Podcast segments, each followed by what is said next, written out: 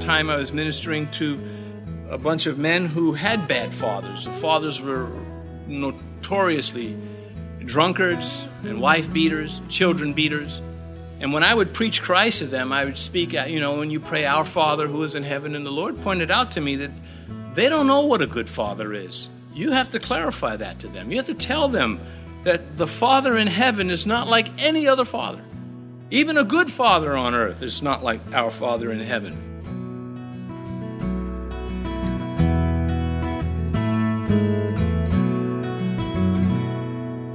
This is Cross Reference Radio with our pastor and teacher, Rick Gaston. Rick is the pastor of Calvary Chapel, Mechanicsville. Pastor Rick is currently teaching through the book of Second Kings. Please stay with us after today's message to hear more information about Cross Reference Radio, specifically how you can get a free copy of this teaching. But for now, let's join Pastor Rick in the book of Second Kings, chapter 14, as he begins his message, The Thistle King. Second Kings chapter 14. I hope between Acts and Kings, you've been getting something out of these studies. We get a chance to criticize the dead or, or, or extol them, as the case may be. These characters, just the lessons all over the place to help us be better, better Christians. You know, all of the lessons to love our neighbor that come from the Christ is God telling his people that you don't have the right to treat people any way you want, anytime you want. And this was one of the mistakes that the kings, especially in the north, were notorious for committing, for just treating people any way they wanted to treat them. And so let's dig into this. Well, actually, I've got a little bit of an introduction. The title is The Thistle King. And last session, chapter 13, at the end, it concluded with a military victory for the king in the north. It was a glimmer of hope that the people would serve Yahweh, beating back this mighty Syrian army. In the north, Jehu, we remember him, the mad chariot driver, he eradicated the Baal worship. That was the, the pagan god that had been retained in Israel, uh, of course, to the shame of the people. But Jehu also, his children, the dynasty of Jehu, removed this Assyrian threat along with the worship of this, this particular false god. But the fundamental problems remained.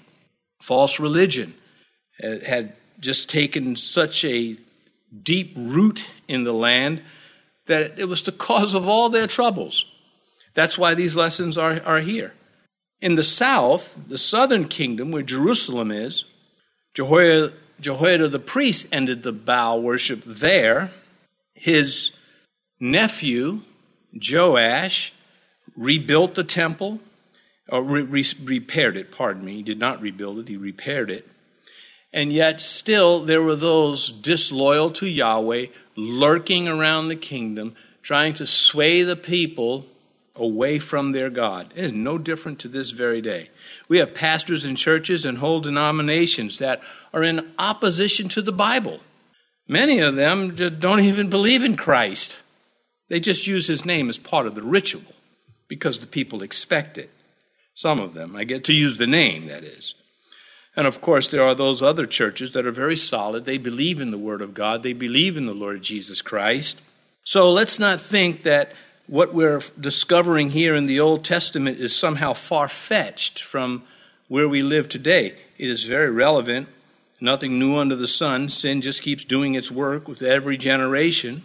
The previous 19 chapters, from 1 Kings 17 to 2 Kings 13, have 90 years of history.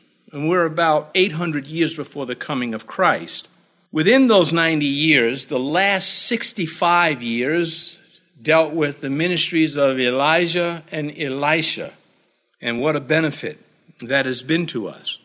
This 14th chapter forward, well, mainly 14 and 15, give us selected events from the histories of two kings, the one in the north and one in the south. And of course, sprinkled in a few extra kings usually their fathers. Of the nine kings who, whose reign is described in chapter 14 and 15, of the nine, five of them were assassinated. We expect something like this from the Roman Empire and the Caesars, but we are, it's just always unsettling to find it amongst the people who should have done so much better. Amaziah, he will be assassinated. Zechariah, Shallum, Pekahiah, and Pekah, they're all going to be killed by their own people. Not one of the kings in the north, this is important, not one of the kings in the north encouraged his people to repent and seek Yahweh. There are whole households like this.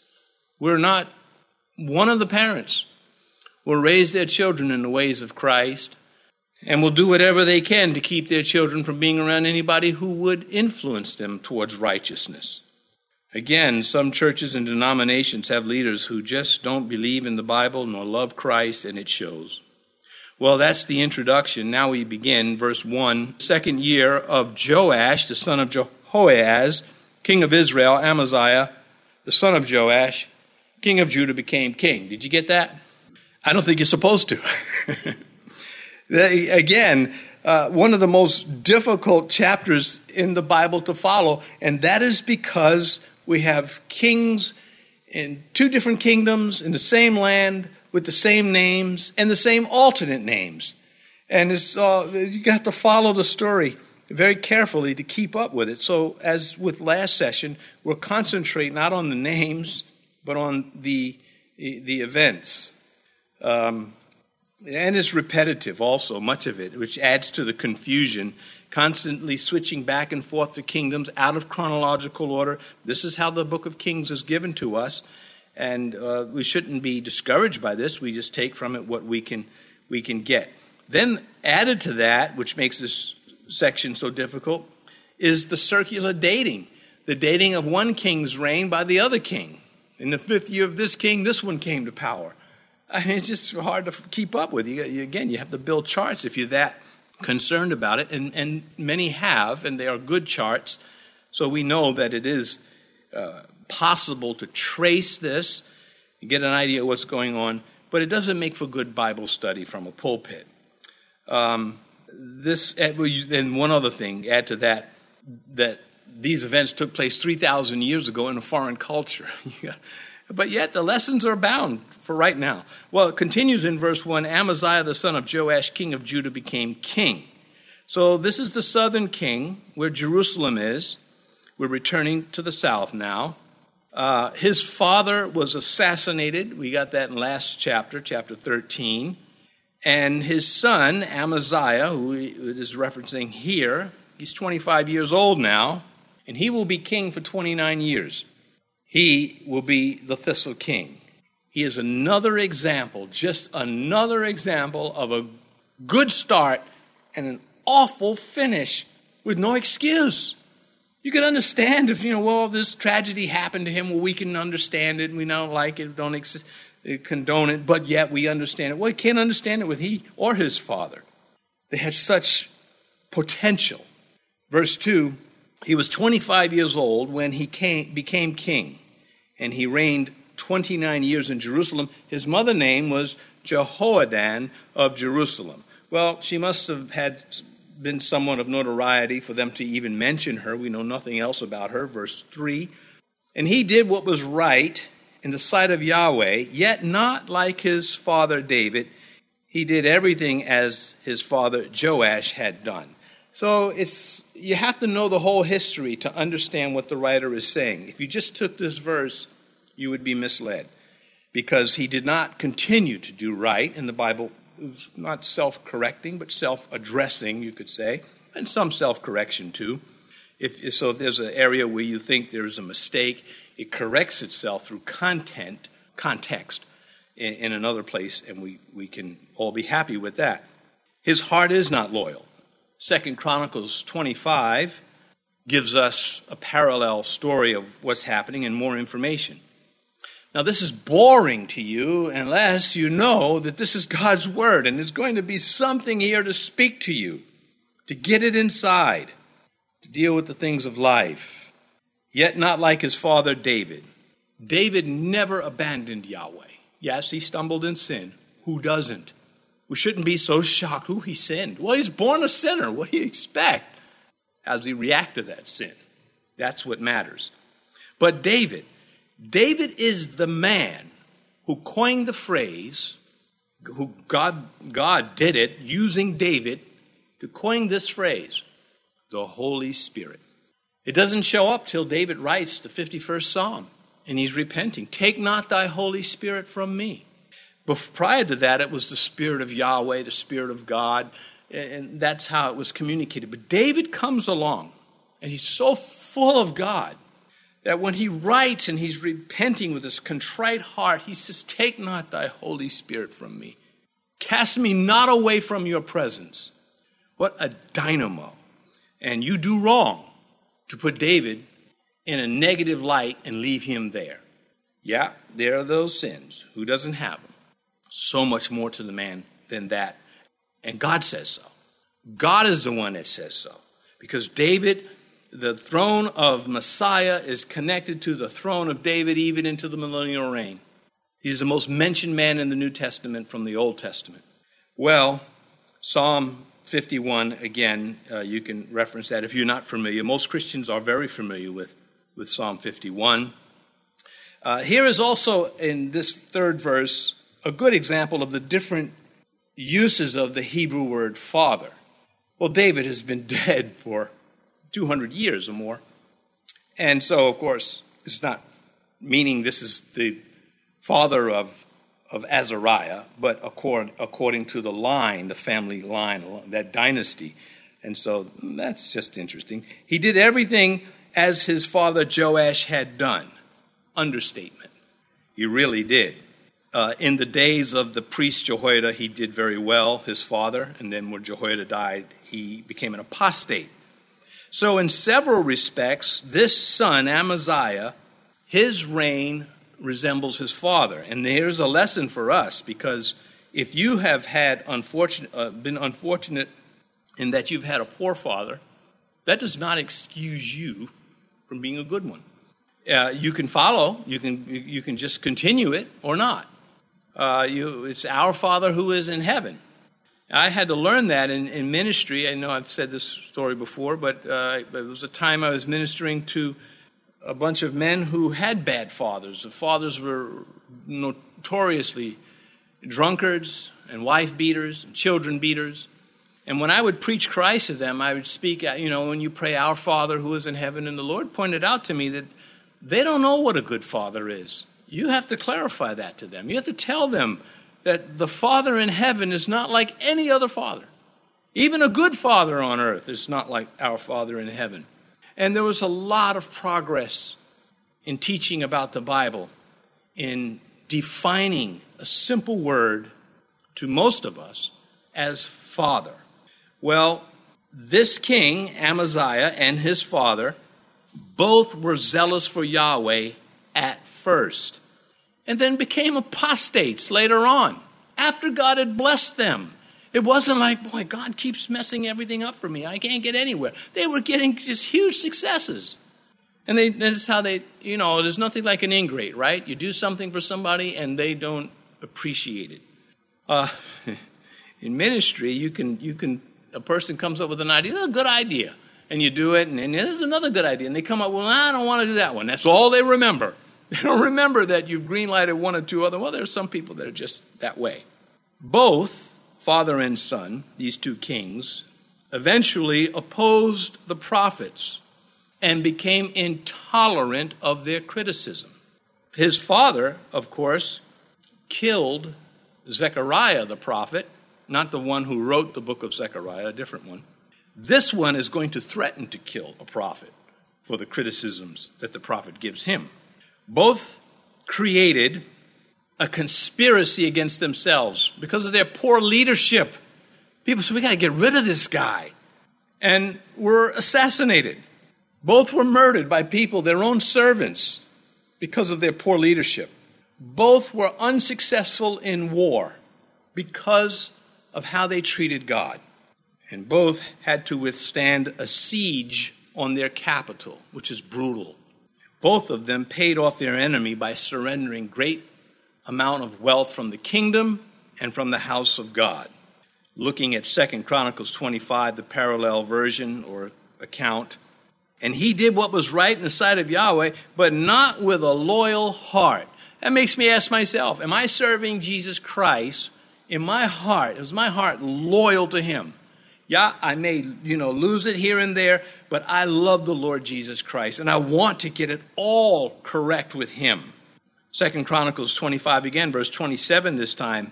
After, after the time that Amaziah turned away from following Yahweh, they made a conspiracy against him in Jerusalem, and he fled to Lachish, but they sent after him to Lachish and killed him there. That's how it ends for this king. It must have been painful for the historians to write these things. It wasn't as though they were just his patriots, and it was that kind of pain. Ah, this is my kingdom, my country, and I'm sorry to see my countrymen behave this way. Well, that was part of it. But it went beyond that. These were the people of God. They, they, the historians believed the promises, but they also believed the consequences that God had foretold would happen. And, and, and had to have been painful for, for all of them throughout the Old Testament because it is one continuous story of defeat, glimmer of hope, defeat, glimmer of hope. Verse 4 However, the high places were not taken away and the people still sacrificed and burned incense on the high places. This is constantly repeated within the old the, the, times of the kings. And it points to the limitation of the loyalty of the people. It was uh, very shallow. Loyalty was very shallow with many of them. These forbidden centers of worship, where they offered incense and blood sacrifice, it was forbidden from, by God. You, you just kind of get your head around this. Well, why were they doing it? They had that, that much of the Bible to know better. And the synagogues come along. Well, the synagogues were never meant to be places of ritual. There were no blood sacrifices there, no incense burning unto Yahweh. That was reserved for the temple. The synagogues concerned themselves with teaching. They assembled to teach the Word of God. And the church is built on that foundation. The Apostle Paul really is the one that uh, blaze that trail for us. And, and, to this day, we, we do much as the ancient synagogues, although we don't have the women sitting on one side and the children separated by the men on the other side. I'm sure there are some, some churches that would like to do that or do do that.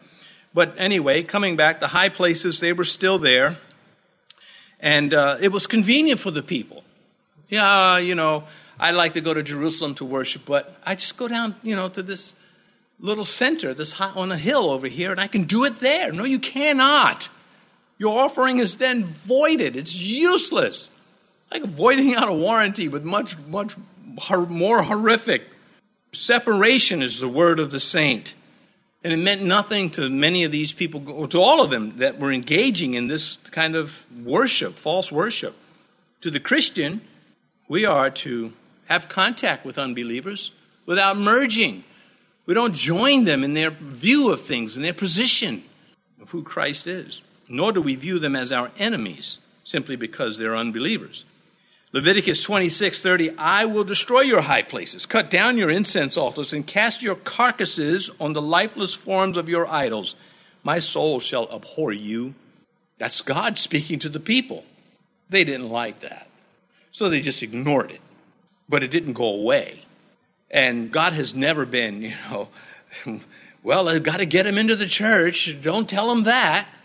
Christianity, as well as with the Jews, is supposed to be in the face, get up in the face of lies about God.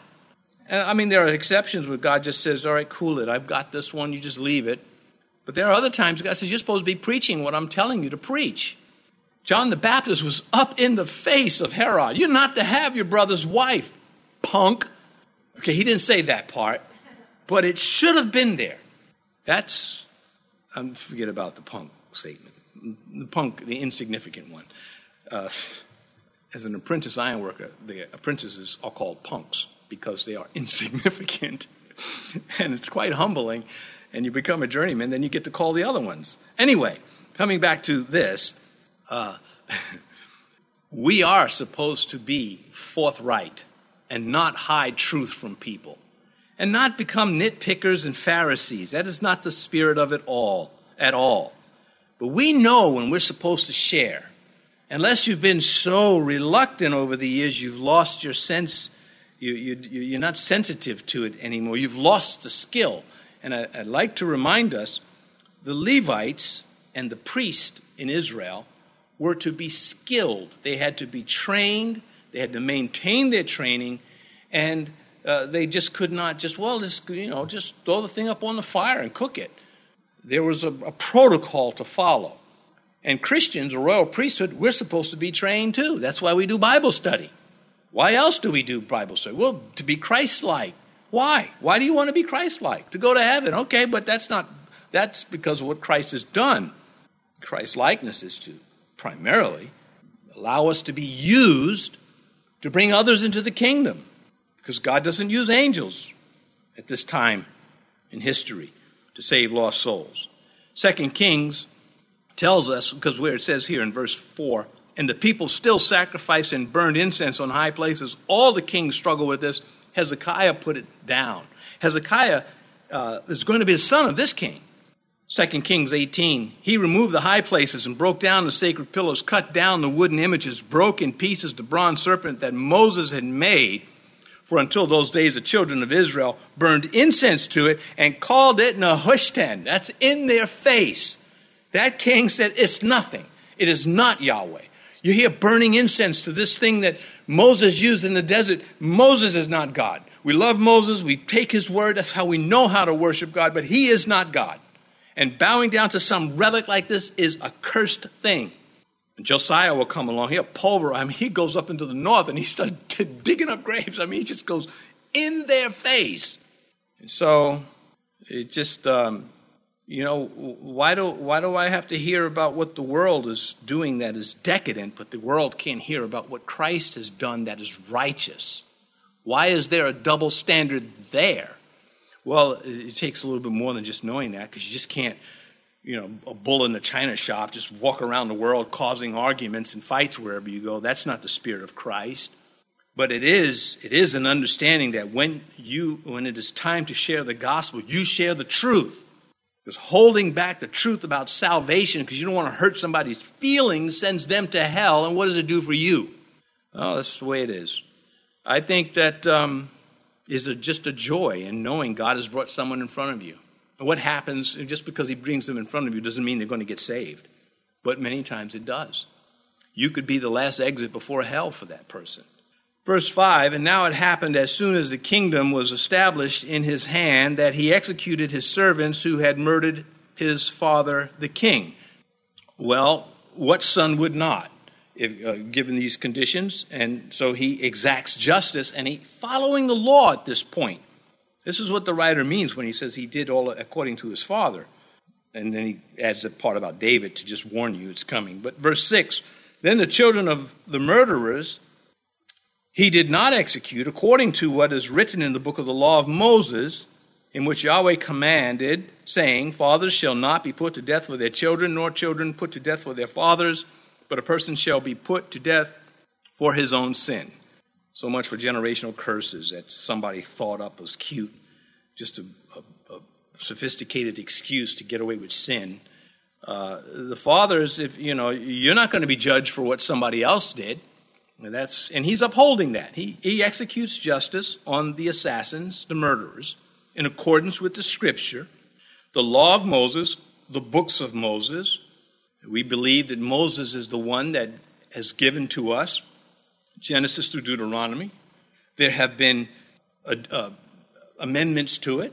Uh, he didn't, well, Moses didn't write, and Moses died. Someone had to come back and put that in. And so there, we understand that. That's accept, totally acceptable. We fuss when those details are left out. Now, why didn't you tell us more about that? Verse, that's how it is, covers a lot of things, doesn't it? you can just say, that's how it is. And that's the end of the argument. Well, that's, that doesn't work if you're pulled over for speeding. Thanks for joining us for today's edition on Cross Reference Radio. This is the daily radio ministry of Pastor Rick Gaston of Calvary Chapel, Mechanicsville in Virginia. We trust that what you've heard today in the book of Second Kings has been something to remember. If you'd like to listen to more teachings from this series, go to crossreferenceradio.com. Once more, that's crossreferenceradio.com. We encourage you to subscribe to our podcast too, so you'll never miss another edition. Just go to your favorite podcast app to subscribe. Our time is about up, but we hope you'll tune in again next time as we continue on in the book of Second Kings. We look forward to that time with you, so make a note in your calendar to join Pastor Rick as he teaches from the Bible right here on Cross Reference Radio.